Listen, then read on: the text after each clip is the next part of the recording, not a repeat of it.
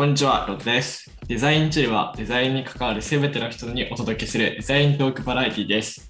ということで、今日はですね、えっと、中村くんと M1Mac について話していこうと思います。えーちょっといきなりね、雰囲気が変わったと思うんですけど、最後まで聞いていただければなと思います。ということで、中村くん、こんばんは。あ、こんばんは。お願いします。お願いします。こういう感じで合ってるの？まあ、多分そうね、いいんじゃないかな、こんな感じで。一体か OK です。じゃあ今日ちょっとテテーマがですね、M1Mac なんですけど、まあ昨今というか、いつですか？去年末くらいから M1 チップ搭載 Mac っていうのがこう Air、Pro、Mini、うん iMac とね、たくさん出てるけど、うん。なんかデザイナーって M1Mac どんくらい使えるのかなっていうのがたまたま僕ら2人 M1 チップを結構持ってることが判明したのでまあ、ですねゆるくね話していけたらなと思いますはい。ちなみに今何持ってますか？えっ、と、M1 が入ってるのは、M1 の MacBook Air。うんうんうんあと、一番新しい iPad Pro の11インチの2つですね。おお11インチはあれ初めて iPad ですかそれとも？いや、えっ、と、前に iPad 第6世代っていう、あの、プロじゃないけど、初めてうん。第1世代のペンシルが使えるようになったやつ。が出てただそれも出た時に買ったんじゃなくて結構出てから1年くらいしてから買ってでそれを多分2年3年ぐらいうん使ってちょっと買い替えようかなっていうのでついこの間新しく買いました。なるほど。じゃあ M1 Air と M1 iPad Pro そう。の2台。そういや、です M1 持ってますね。そうですね。M1 にどんどんうん、M1 に移行していこうかなっていう気持ちがありますね。確かに。ちょっとごめん。特殊な絡みしちゃったんですけど、僕の M1 を、まあ、一応喋っていくと、iMac の24インチと MacBook Air は、えっとプライベート家で使ってる。まあ正直 MacBook Air はもう随分開いてないです。放置してあります。で、職場で、えっ、と、Mac 借りてて、それは M1 の MacBook Pro を使っているっていう感じなので、まあ、どちらにしろ M1 を、もう Mac mini 以外は使ってるっていう iPad 以外かと。うんあその現行で出てる製そうそう、現行で出てる製品だと、そう、そういう感じになっています。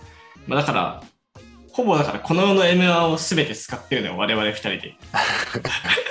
まあそうまだこの世にそんな M1 がないからね。うん。そう。M1 マスターの集いと言っても過言ではないんだけど、まあまあまあ。確かに。で、まあ、本題のデザイナーのこう使うソフトっていろいろあると思うんですよ。特に僕らデジタル系だと UI とか UX の人だと Figma とか、はい。うんあとフォントをね、こうライセンス買って入れる人とかもいると思うんだけど、うんうんそういうのって M1 でどんくらい使えるのかなってなんか M1 たくさん使ってるのでちょっと話せたらなと思ってて、はい。どうですか？普段っていうかそもそもどういうソフトを使います？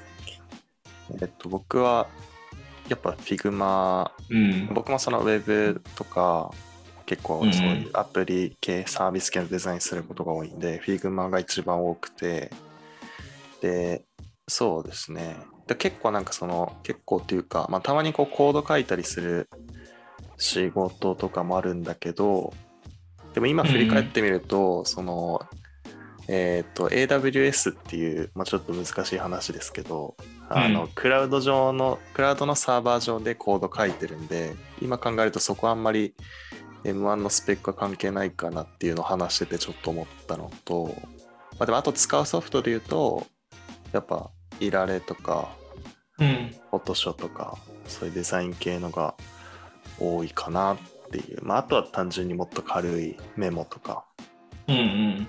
ですかね。うん。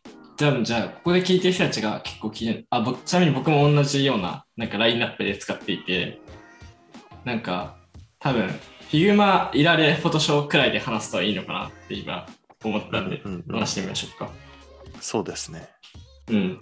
まず Figma ですね。これちょっとじゃあ僕から一番多分使ってる、そのその3つの中だと俺が多分一番喋れるやつなんで、ちょっと喋らせてもらうと、うんうんうん Figma はもう全く問題ないですよね。そうだね。全く問題ないですね。もともとブラウザで動くこうウェブの中はアプリケーションだから、多分 Mac 版のネイティブアプリって Electron とかでネイティブ化されてるだけだよね、きっと多分。うん。そうかな。うん。多分、多分。ちょっと適当です、今のは。そうだからザとほとんどそうそうそう変わらない。うん。そうだね。うん。プラグインとかも動くし、うん。なんか Figma が落ちたとかは、ほぼほぼないかな。なんか。うん。というので、Figma をもし使ってデザインしてる人は、もう1ミリも心配する必要なさそううん。ですね。まだ一応、ユニバーサル対応って言って M1 対応は多分されていない気がするんだけど、あーまあインテルのやつがそう、うんインテルのやつが Rosetta 2っていう、またちょっと技術的な話になっちゃうんだけど、まあ、エミュレータうんうんうん。ーを通して、こう、まあ、まあパフォーマンス8今まで使えた割、そうそうそう。ソフトも使えるよっていうことで。そうそうそうそうね。パフォーマンスが8割くらいになってしまうっていう話はあるんだけど、うんでもそれでも別に遅いとかないし、普通に使えてるなという、なんか印象ですね。そうですね。うん。まあ、あと僕、うん。個人的に、あ、ち別のソフトの話しますか？いや、大丈夫です。あ、なんかその、僕はその、多分ヨータは iMac があるから、家だと iMac でやることが多いのかなと思うんだけど、自分はその、えっ、と、MacBook Air を外部ディスプレイ 4K のディスプレイにつないでて、でも 4K フルサイズでは表示してないんだけど、まあ、それでも結構、多分、えっ、と、グラフィック的には結構重いことをしてるんだけど、それでも Figma とか動かしてても全然問題ないし、さっき出た他のソフトで言うと、いられとかもそんなに重たいと思うことはないかな。うん。まあでやっぱフォトショーとかになってくると結構そのなんだろう塗りつぶしの処理をしたりとかなんかそういうこううちょっと重ためのことをするとちょっと読み込みが入ったりするけどまあ全然許容範囲というか、今までの MacBook Air に比べたら多分相当すごいんじゃないかなっていう感じですかね。なるほど。じゃあ、あと、Adobe 系ですね。今ちょっと調べたところ、Photoshop が、Photoshop、Photoshop、Photoshop、Photoshop。うん、どうぞフォトショー。うん。M、ちょっと正式名称分かるかと言ったら、ご連絡ください。正式名称、正式イントネーション。うん。Photoshop、M1 対応が3月にしてるっぽくて、いられが6月。まあ4月くらいかな。4月頭、6月終わりくらいに多分 M1 ネイティブ対応をしているので、まあ一応両方ともね、M1 シップで動きますよって Adobe が言ってるんですけど、両方使ってどうですか？なんか、普通に使える。そうだね。まあ、正直、そんなにこう、うん。えっ、と、がっつり使うっていう機会も最近あんまりなくて、本当 Figma ばっかり使ってるのであれなんですけど、まあでも、全然問題なくというか、うん、使えるかなと思いますうね。ん、僕もちょっと前、めったにやんないんですけど、VI、ロゴを、うんうんうん。まあ、UI の手伝ってるやつで、ちょっと、なやってよって感じだって、まあ、自分の殻を破る意味でもやろうって、うんいられで作ったんですけど、なんか、全然普通に動いたのかな。なんかちょうど僕の時が、そのベータからこうネイティブが正式対応するみたいな、いられのこう切り替わり時期だったんですよ。6月で、まあ4月くらいで。うん6月は始まったくらいかな。